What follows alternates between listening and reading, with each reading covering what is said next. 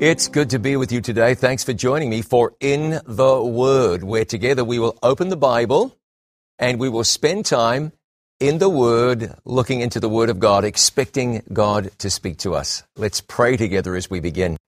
Our Father in heaven, we come to you in the name of Jesus. We are grateful that we can. Thank you that your Spirit would guide us at this time.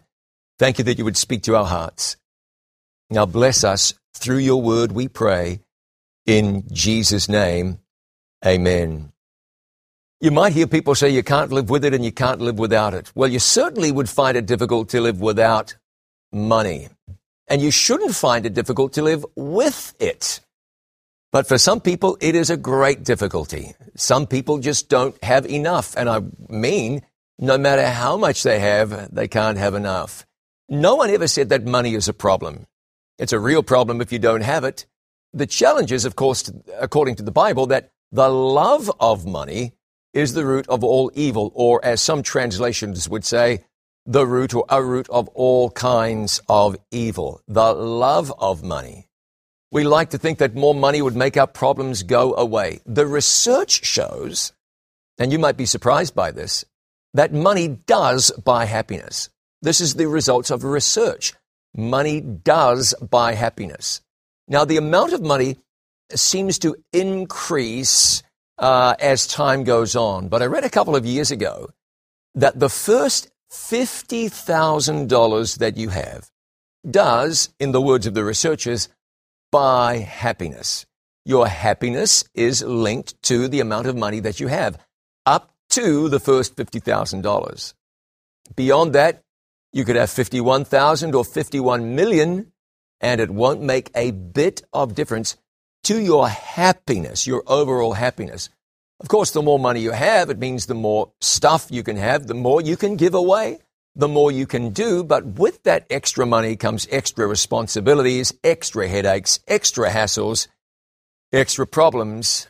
And more money doesn't always buy more happiness. So I think we can understand how that works.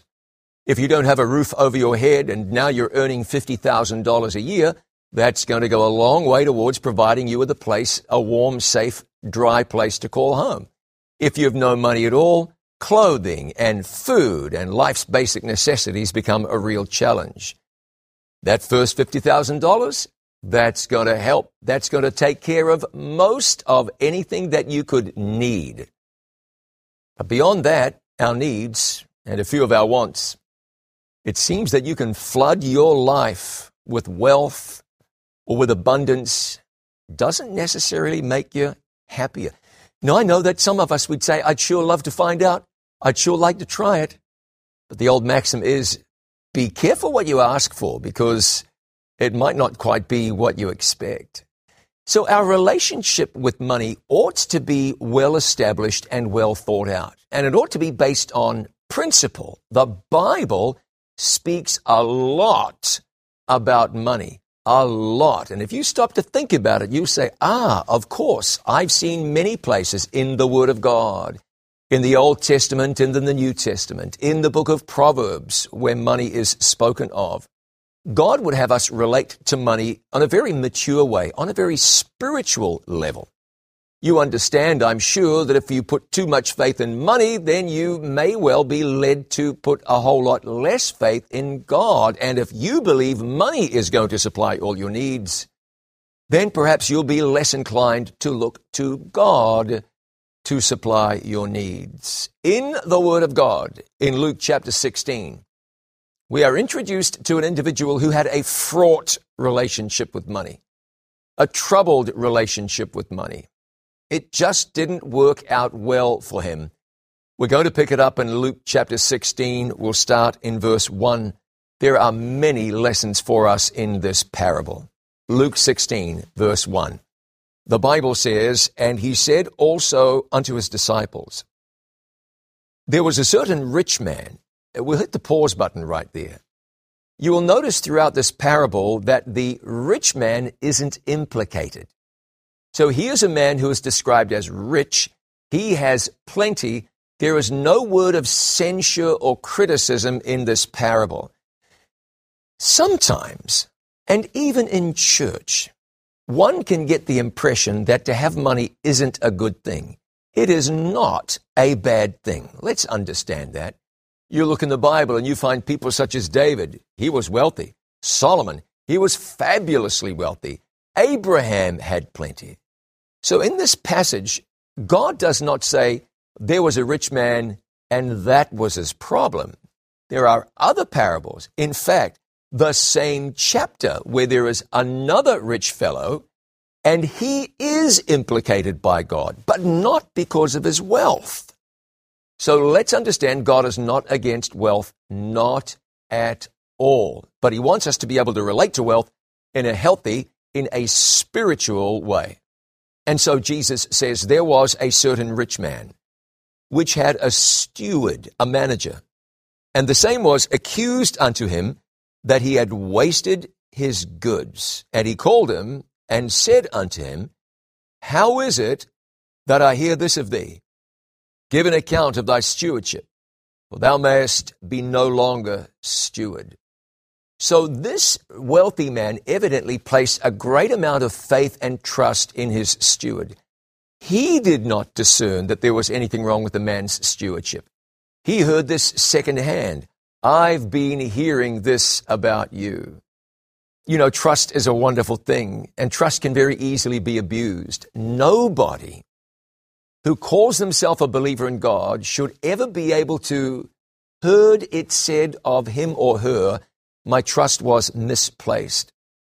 Christians in the labor market, in the workforce, ought to be the people of which employers say, I want more of them. I was on a plane once on the continent of Africa. I was flying from Lusaka to Johannesburg, Zambia to South Africa. I was sitting next to a man who was a coffee farmer. And I was asking him about his operation, and it was just small talk and chit chat. And somehow he mentioned people who were of a certain religious denomination. Now, I'm not going to name the denomination as much as you might wish that I would, but it's one of these denominations which gets a bit of criticism. And some of it is pretty well deserved. And the people are sort of marginalized, generally speaking, by the rest of society. Uh, marginalized might be a bit of a strong way to put it, but this denomination comes in for a bit of criticism from time to time. The man sitting next to me, a coffee farmer from Zambia, said, I only hire people who are members of this church. I said to him, Why is that? Are you a member of that church? He said, Oh, no, I would never belong to that church. I said, So why do you hire people from that church? He said, because they are honest. They will never steal from me. They come to work. They don't take sick days when they are not sick. They don't have as many domestic problems. The husbands aren't running around on their wives. They aren't doing this and that. They will never steal from me. And I thought to myself, what a fantastic thing for somebody to be able to say about a group of believers from a certain church. These people, he said, I will only employ people from that church. Now, I don't know how that goes in terms of labor laws and so forth in his country. And maybe he doesn't advertise it. Maybe it just seems to work out that way. But if you aren't a member of this particular church, no need to apply because he has figured out that those people are honest, they're diligent, they work hard, they don't steal, they don't bring problems to the workplace, they are valued employees. Isn't that something? Wouldn't it be wonderful if every employer could say, the Christians I have working for me are the best people you could ever employ? That would be a witness. Maybe in some places that is said, and if so, that's a good thing. But here we have a man, a man of means, of some means, as a matter of fact, and he employs a steward and learns that the man is not honest. He's not trustworthy. This man is a bad egg. And he says to him, You can't be steward any longer. The steward reacted, of course, and he said to himself, Ooh, what am I going to do? My Lord is taking away from me the stewardship. He said, I cannot dig. I don't know why he couldn't dig. Maybe he was physically unsound. Maybe he just didn't like hard work. I don't know. He went on to say, this is in Luke 16 and verse 3, to beg, I am ashamed. You can understand somebody saying that, even though there are times you get down, maybe you, maybe you have to do that. I remember one day being in the city when I was a kid growing up. And uh, the bus fare home was something like 40 cents. And I had something like 22. And I don't know what had happened, but I had overspent. I couldn't call home. Well, maybe I could have if I found a payphone, but I wasn't about to call my mother and say, Would you mind driving 25 minutes to pick me up and take me home? I'm sure she wouldn't have minded, but I didn't want to do that. And I didn't know a soul on the street. I started approaching strangers. Could you please give me a few cents? I need to take the bus home. I have 22 cents. The bus fare is 40. Can you spare me a few coins? You know, knowing that I've had that experience, I look upon other people going through hardship just a little bit differently. We tend to say, oh, it's their fault. Oh, they're going to waste it anyway. I don't know if that's the case. And you need to relate to people who ask you for money the way you relate. There's no way I would recommend anything. But there are times that people are just in a pinch, in a strait place, in hardship. And it's not a good place to be. There's something about putting your hand out and saying, Could you, a perfect stranger, please give me money that you don't owe me and that I don't deserve and haven't earned? There's something about that. And this man felt that way. I cannot dig, and I'm too ashamed to beg.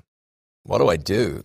He said, I am resolved what to do, Luke 16, verse 4 that when I am put out of the stewardship, they may receive me into their houses. And so, verse 5, he called every one of his Lord's debtors unto him.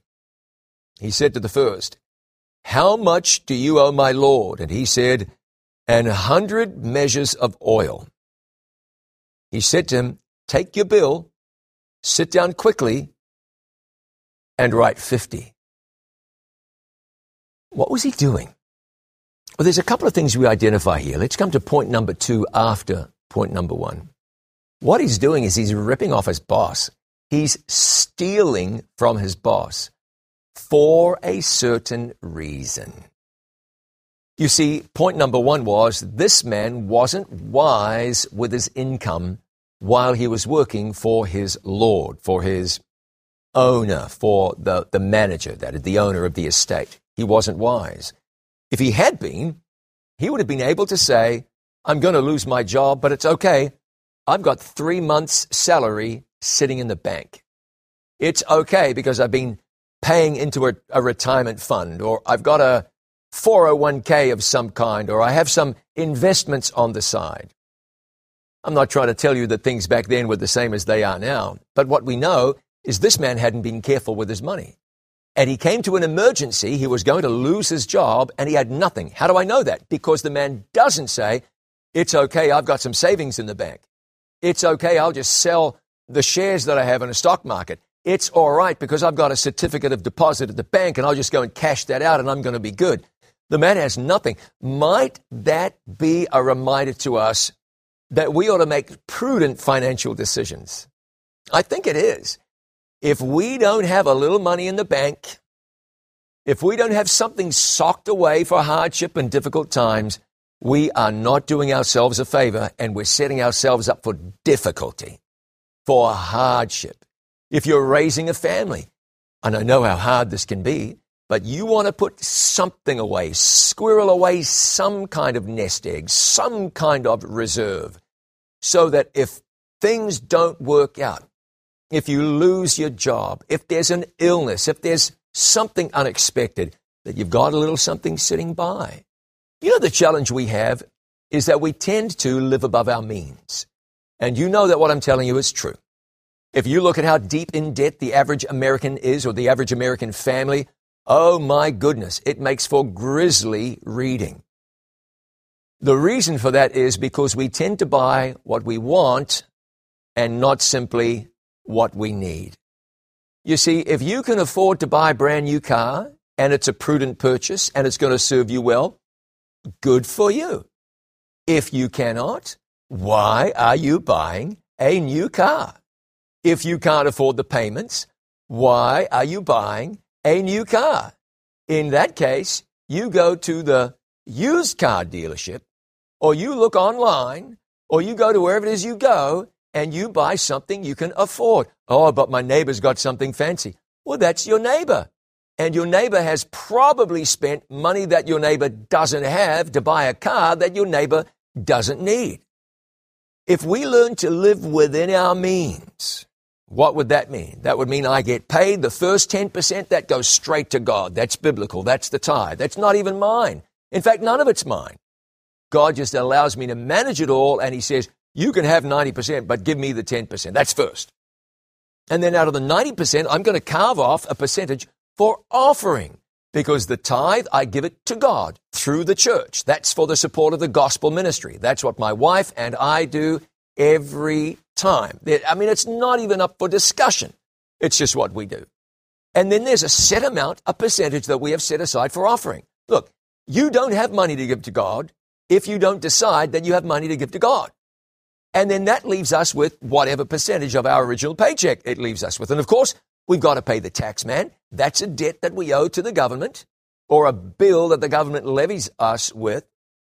So the tithe is first, before tax, before anything. Offering, that comes next, before tax, before anything. And then you've got the other things. You got to pay your taxes. You got to pay your rent. There's electricity bills. There's uh, water bills, or whatever there might be. You got to pay to have the trash collected. You got to eat. And then how much do I have left? Well, then I can decide do I take a vacation to a state park or do I go to South America? That's dictated by how much I have. Oh, I know what we want to do. We want to go to, you name it. We want to see the Eiffel Tower. We want to go to New Zealand. We want to go to Britain. We want to go to the Riviera. We want to go to a Pacific island. Sure, we want that. You might be saying, I don't want that, but you're the exception, not the rule. Sure, we want that. But what do our means allow us to do? We can't always have all of the things that we want to have. Uh, we want to go and eat out tonight. Sure, we want to. Sure. But the money's not there. We'll put it on a credit card. Wait a minute.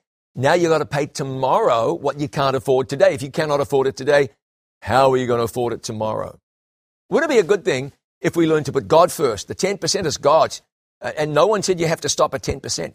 Then the offering. What are you going to do with that? That goes to God through various means as well. And then we live within our means. Our friend in the Bible story very clearly hadn't, because when he was faced with losing his job, he was stone cold broke. What am I going to do now? I'll not survive if I don't have an income. Wouldn't it be good to learn to live within your means? You like it? Can't have it because I can't afford it.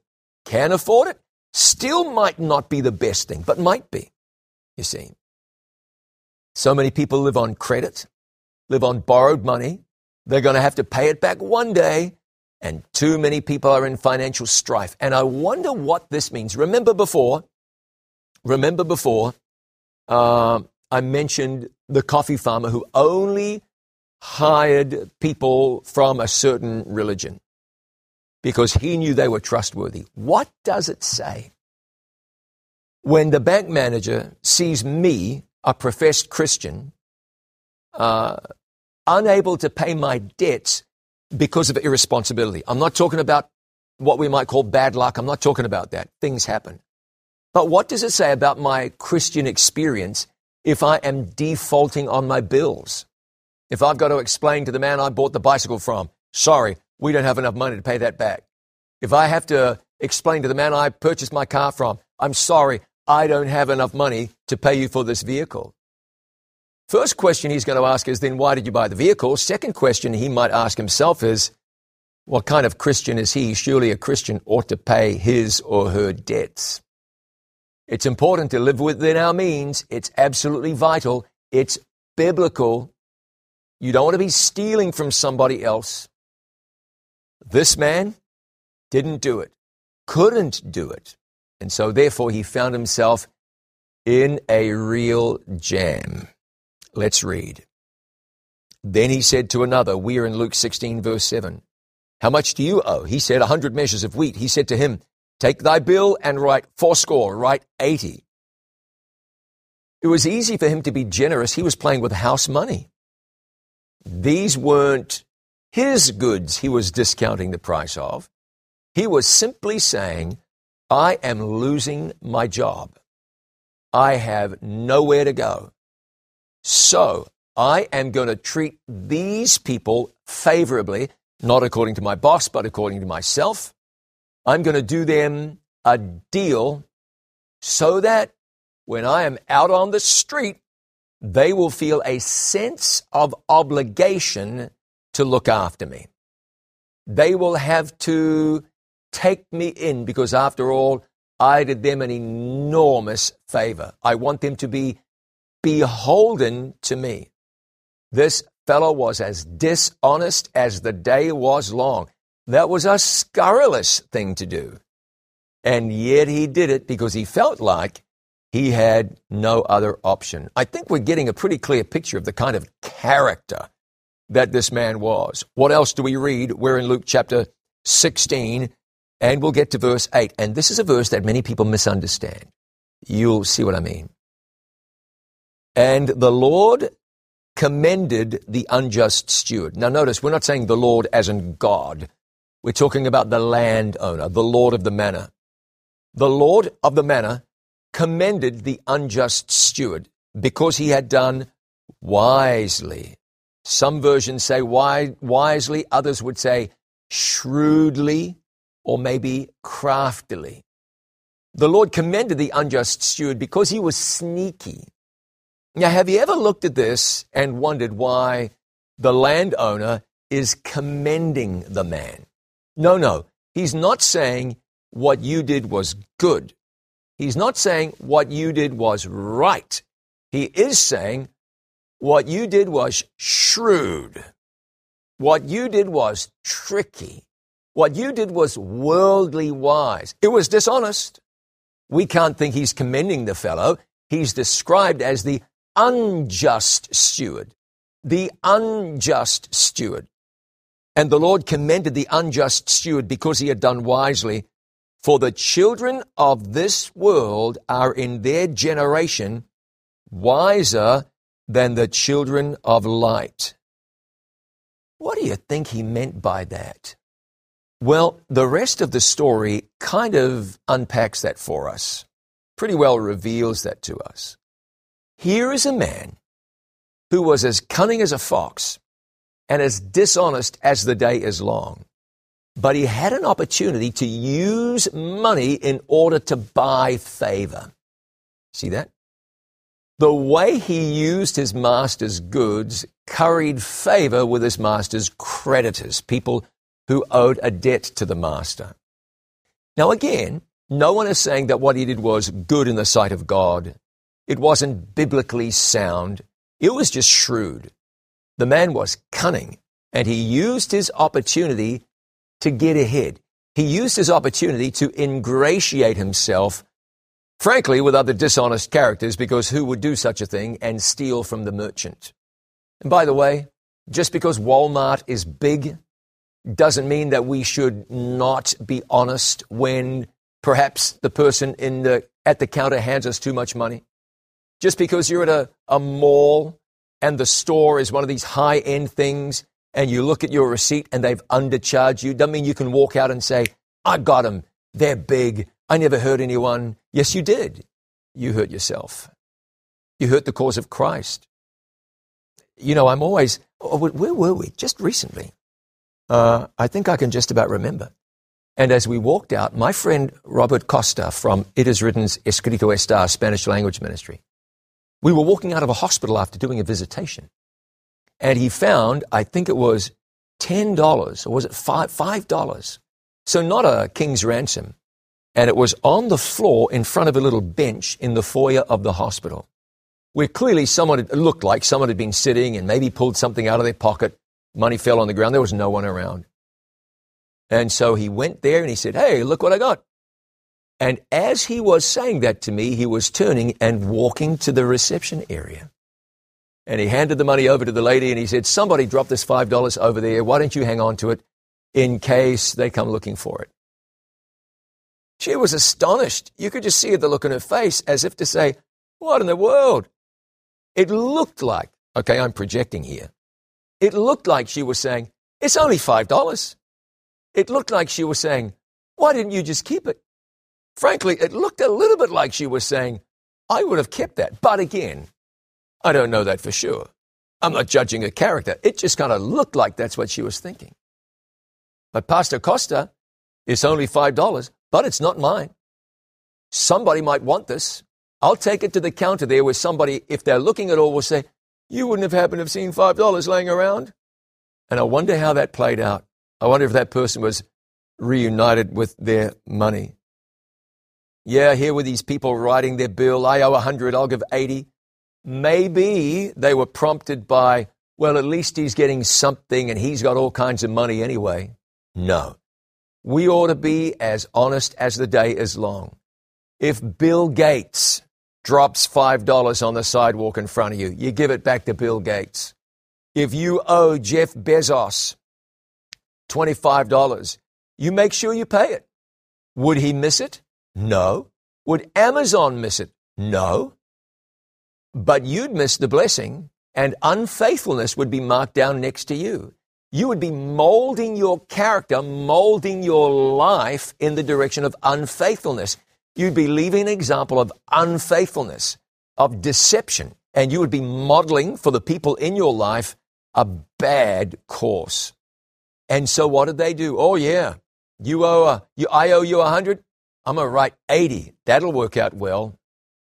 And the Lord commended. He kind of praised the man. He didn't go anywhere near justifying what the man had done. Notice what he said here. The Lord commended the unjust steward. I'm reading verse 8 again. Because he had done wisely. For the children of this world are in their generation wiser than the children of light. Verse 9 explains what Jesus is saying. This is what he says. And I say unto you, make to yourselves friends of the mammon of unrighteousness, that when you fail, they may receive you into everlasting habitations. Now, in a parable, you've got to be really clear that you don't stretch things too far. Not every detail has a counterpoint. Not everything ought to be taken literally. This is a parable. But you want to notice what Jesus said. He said, Make friends of the mammon of unrighteousness, the unrighteous mammon. He's talking about money. Use your money to make friends, the right kind of friends, so that when you fail, when you die, you will be received into everlasting habitations. What he's saying is don't let your relationship with money hinder your relationship with God. Be faithful with the goods God entrusts to you. Be faithful with the means that God blesses you. Did you know that the reason God gives us anything at all, it's twofold. Number one, to be faithful to God. Number two, to take, take care of our needs. That's it. If you have a little left over to take care of your wants, that's fine. Some people have got a lot left over. And so they, many cases, give a lot to the Lord. Amen. And then it might be that they're able to, I use this politely, indulge themselves in ways that the rest of us, we can't indulge ourselves. That's all right. You, I'm prepared and you ought to be prepared to leave that with God. Some of these things are relative. It's not our place to judge. It's just not. We are blessed with means primarily to advance the gospel of Christ. Primarily. God gives me a dollar, the first 10% is his straight off. Then there's another percentage, that's his as well. But that doesn't mean that the other 80% is just lived for self indulgence. It's all about living a lifestyle where what God blesses me with is used, is turned in the direction of advancing the kingdom of God. That can be done in numerous ways, of course. This is why God blesses us. And so if you have a lot that you can contribute to God, praise the Lord, you go right ahead. One of the most inspiring things ever. I remember speaking to one gentleman who had, uh, uh, you know, I'm guessing a pretty decent bank account. And he said to me, nothing gives me greater joy than writing those checks to support the work of God. I said, praise the Lord. I want to have that attitude. Nothing gives me more joy. And frankly, it's the highlight of my year to be able to settle my accounts and say, oh, there's certain money that belongs to God that we haven't yet handed over. Can't wait. And because we have a percentage of, of offering, it's just a, a flat percentage, then we have a pool of money that accumulates through the year. We send some here and some there and some somewhere else. Often by the end of the year, we've got a reserve. It's not ours, it's money that we had designated to give to God. And as a family at times, we'll say, hey, what do you think we should do? Where should we direct this? What have we not thought about? What have we not supported? What fund at the church or at a ministry have we not invested in? It's fun for the kids to be part of that process. And when they were little, it was educational and instructional for them. They gleaned when they were little. This is what we do.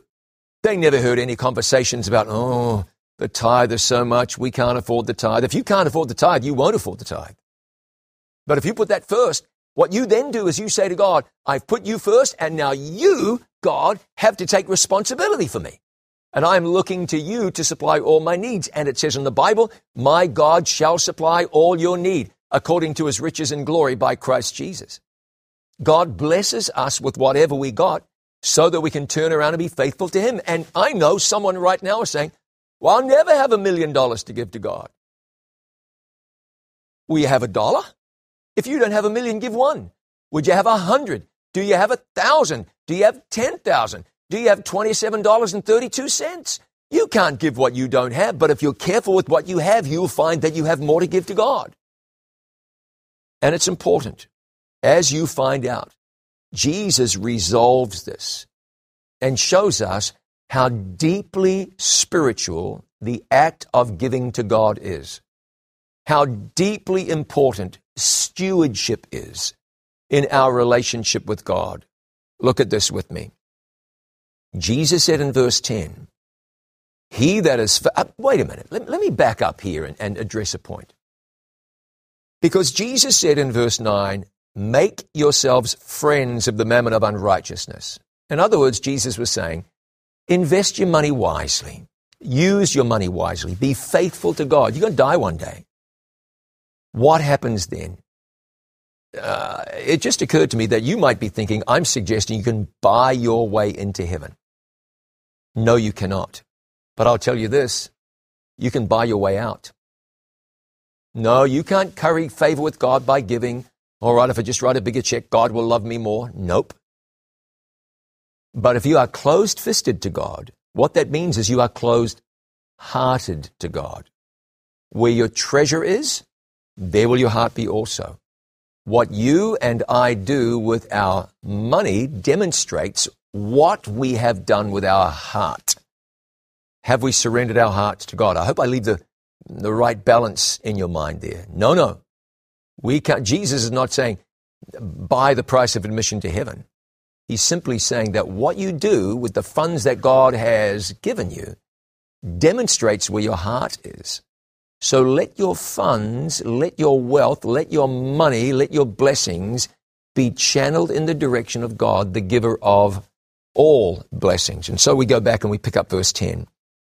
He that is faithful in that which is least is faithful also in much.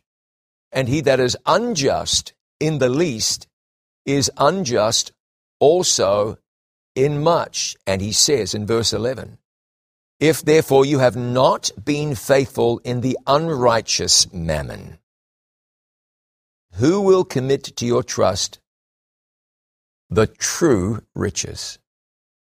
It's the point I made just a moment ago.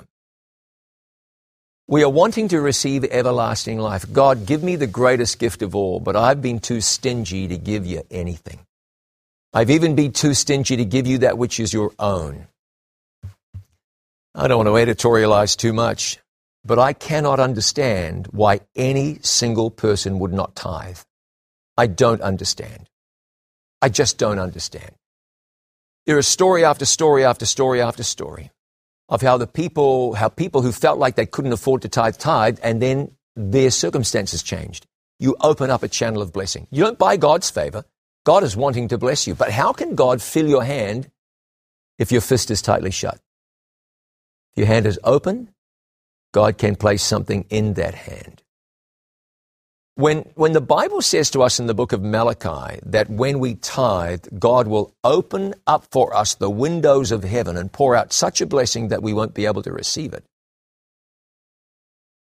what is there to think about? Now you're going to accuse me of saying, ah, I get you. You tithe for selfish reasons. Oh, no, I don't. Oh, oh no, I, oh, well, I hope I don't. My hope and prayer is that I tithe and give offerings out of love for God. God so loved the world that he gave his only begotten Son. We love God because he first loved us. This is a love response. No question about it.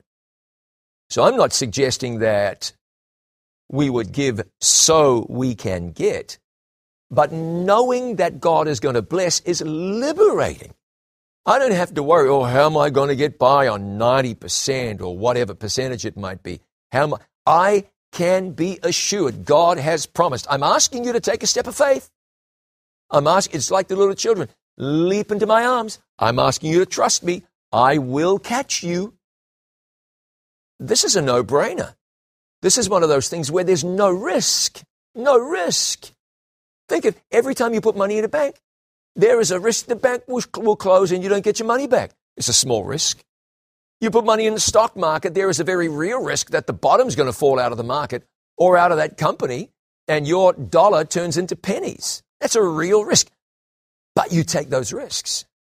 You bought a house as an investment. That's a risk. You, you bought a collectible believing the price is, the value is going to rise. That's a risk. Investments are risk. There's no risk. When you invest in the bank of God, God says, I will open up the windows of heaven and pour out such blessing that you will not be able to receive it. And then Jesus said in verse 12, remember verse 11? If you're unfaithful in the mammon of unrighteousness, if, if you can't handle earthly riches, and you can't be faithful in earthly riches, then how might you expect God to give you true riches? Verse 12. And if you have not been faithful in that which is another man's, who shall give you that which is your own? Good question. And this will be the verse we finish with. Verse 13. No servant can serve two masters. For either he will hate the one and love the other, or else he will hold to the one and despise the other. You cannot serve God, and the old English word here is mammon. You cannot serve God and wealth. Wealth is wonderful. I mean, we're for it. But you don't want to serve it. If it serves you, that's one thing. If it serves God, that's the best thing. But we can't serve both God and money. I know a lot of people have settled this. It's all good. That's it. Oh, anything I get, God is first. But the fact is, there's an enormous amount of people who have not settled it. And I don't know why. God can take what you've got left after you factor Him in and stretch it and make it go further. Then you can make it go, your money go without giving to God. Let me put that nice and easy. God can stretch 90% further than you can stretch 100%. You see, what this is about is not about money. It's not about wealth. It's not about being rich. It's about your heart. Does God have your heart? Do you love God? Do you trust God? Are you willing to live in a way that honors God? There's something about money that just brings out in people a certain side. Covetousness is a devil, I tell you. Uh, envy over what your neighbor drives, that's just destructive. This idea that you have to live in a house that you can't afford, oh my goodness, you'll lose that when the bank manager comes to foreclose on you. How is it with your heart? There are certain barometers God gives us whereby He says, How are you in relation to me? And one of those is how we relate to our stuff, how we relate to our money. Have we surrendered that to God? You could be a billionaire, and still not have true riches. You could be a billionaire and have true riches. That's great. I mean, that's, that's a good way to go. You got a lot of money that you can do with whatever you want and you can free it up and you can put it in God's work and you can grow the church. You can have some fun. Sure. So if you can do that and be faithful to God, you're great. But for many of us, we see a dollar and we just want another one. We get another one and we want another one. And then another one. And it's for us, for us, for us. Imagine Jesus leaving heaven. What do you think it's like where Jesus was before he came to the earth? I don't know exactly, but I imagine it's exquisite. I don't imagine it's indulgent. I don't mean it like that, but exquisite. And Jesus said, I'll leave that. He left it. You know why? He put you first. He put you first. Have you made the decision to put Jesus first? Look, let's think a little more broadly. Is it your, your finance, your lifestyle, your spare time, how you speak, how you relate to others? Have you given him your heart? Have you? If you have, amen. If you haven't, let's do that now. Let's do that now and not wait a moment longer. Some of these habits are deeply ingrained. Someone's angry right now because I dared talk about what, what they carry around inside their wallet. It's not your business. Oh, yes, it is. As a minister of the gospel, it's my business to encourage you to be faithful to God. That's absolute. That is my business. And God wants you to be faithful in every area of your life. Can we pray for that faithfulness now? Can we? Come on, let's pray together. Father in heaven, these can be challenging subjects. They can. It can be difficult to look at ourselves and say, I'm selfish. It can be difficult to say, I'm wasteful. It can be difficult to say, I'm stealing from God. We justify it somehow, can't afford it, angry with the church as though that changes anything, don't like the way they spend it, forgetting that, of course, we don't always understand how that's done, and truly that's between the church and God. Friend, if you don't like the way certain things are being done or spent, make a phone call, write a letter, be kind, voice that. Lord, wherever we struggle, would you give us grace to be faithful, to be surrendered, and to receive Jesus the true riches, everlasting life, the true riches. Give us grace to be honest, hardworking, practical, sensible, not covetous. Seems like a tall order. But Father, today as you give us Jesus, we know that He will work that out in our lives if we want Him to do so. Friend, do you want to do so? Do you? Do you want Jesus to work out His will in your life? I'm raising my hand. You can raise yours. Raise your hand. If you want Jesus to work His will out in your life, Father, take our hands and never let us go. And lead us in the path of Jesus, everlasting life, the true riches. We pray in Jesus' name. Let's say, Amen. Thank you so much for joining me. Looking forward to doing this again in the not too distant future. It has been a blessing. God bless you. Be sure to remain in the Word.